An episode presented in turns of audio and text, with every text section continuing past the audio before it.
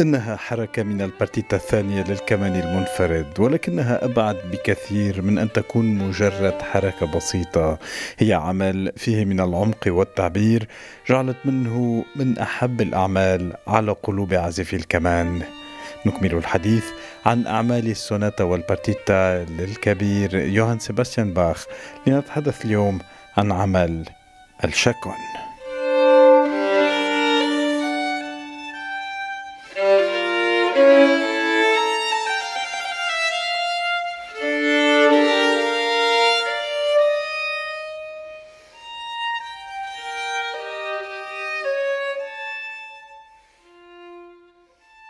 إن توجهنا بسؤال لأي عازف كمان وطلبنا منه اختيار عمل واحد ألف لآلته يجسد فهم المؤلف لهذه الآلة ويعكس كل الغنى والعمق اللذين يمكن عكسهما عبر الموسيقى، لن نتفاجأ إن أتت معظم الإجابات بالإشارة إلى حركة الشاكون من تأليف يوهان سيباستيان باخ.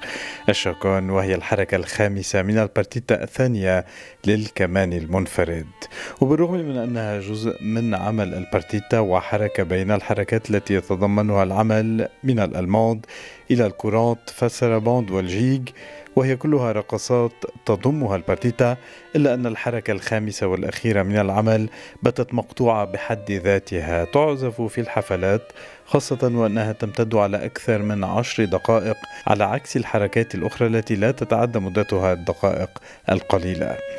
وللدلالة على أهمية هذا العمل أود أن أتوقف في بداية حلقة اليوم عندما قاله كبار المبدعين حول الشاكون، وسأبدأ مع العملاق الألماني يوهانس برامس الذي وجه رسالة إلى كلارا شومان زوجة المؤلف روبرت شومان، حيث كتب لها ما يلي: إن الشاكون هي برأيي واحدة من أروع وأكثر الأعمال الموسيقية غير المفهومة.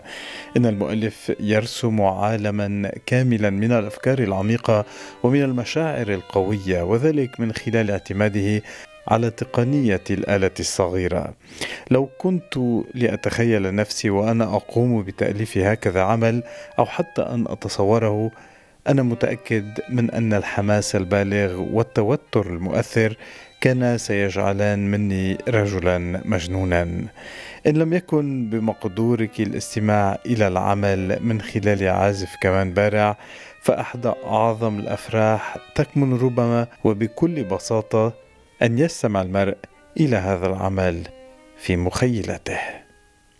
بهذه الطريقة إذن عبر يوهانس برامس عن نظرته وإعجابه المطلق بعمل الشاكون ليوهان سيباستيان باخ. وشهادة برامس ليست بأي شهادة، إذ أنها نابعة عن أحد أبرز المؤلفين في تاريخ الموسيقى، وهي تضاف دون شك إلى عشرات بل مئات الشهادات من كبار المبدعين الذين عكسوا تقديرهم المطلق لباخ وللشاكون.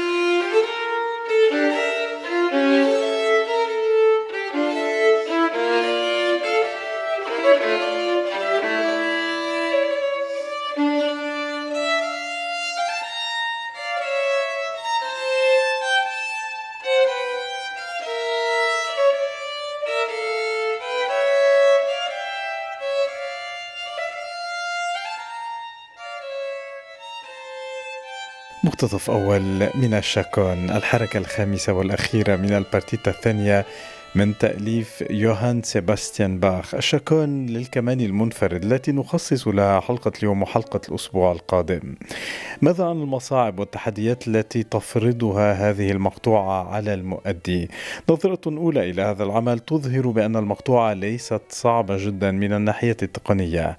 أعمال كالكابخيس لنيكولو باغانيني أو عمل The Last Rose لإرنست أو سكيرزو كابريس لكرايسلر هي أعمال أكثر تقنية مثلا على سبيل المقارنة. أما من الناحية الهارمونية فالسوناتات ست للكمان المنفرد من تأليف جاني زايه والسوناتا للكمان المنفرد لبيلا بارتوك تفرض تحديات أكبر وأهم، ولكن صعوبة شاكون تكمن على مستويات عدة: مستوى عزف اللحن الرخيم واللحن المرتفع في آن معا، إبراز اللحن الأساسي والمرافقة، إضافة إلى مسألة حفظ العمل من قبل المؤدي مع كل ما يتضمنه من تشعبات. كذلك ينبغي على المؤدي اختيار الطريقة التي يلون بها النص ونوتات باخ، إذ أنه لم يترك أي إشارة مرتبطة بالعزف بقوة أو بشكل خافت، وذلك معروف باسم النيوانس، من البيانو إلى الفورتي، أي من الناعم إلى القوي.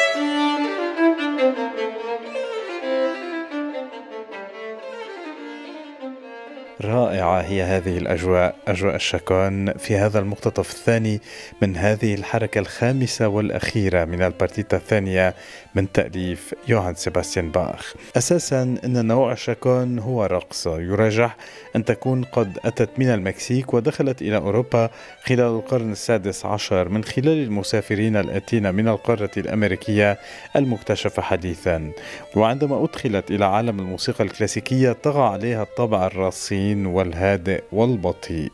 وبين يدي باخ إن شاكون ستبلغ مستوى لم ولن تبلغه يوما، مستوى فيه من الإبداع والعمق الذي لا يترك المستمع إلا مفتونا ومتأثرا بهكذا موسيقى.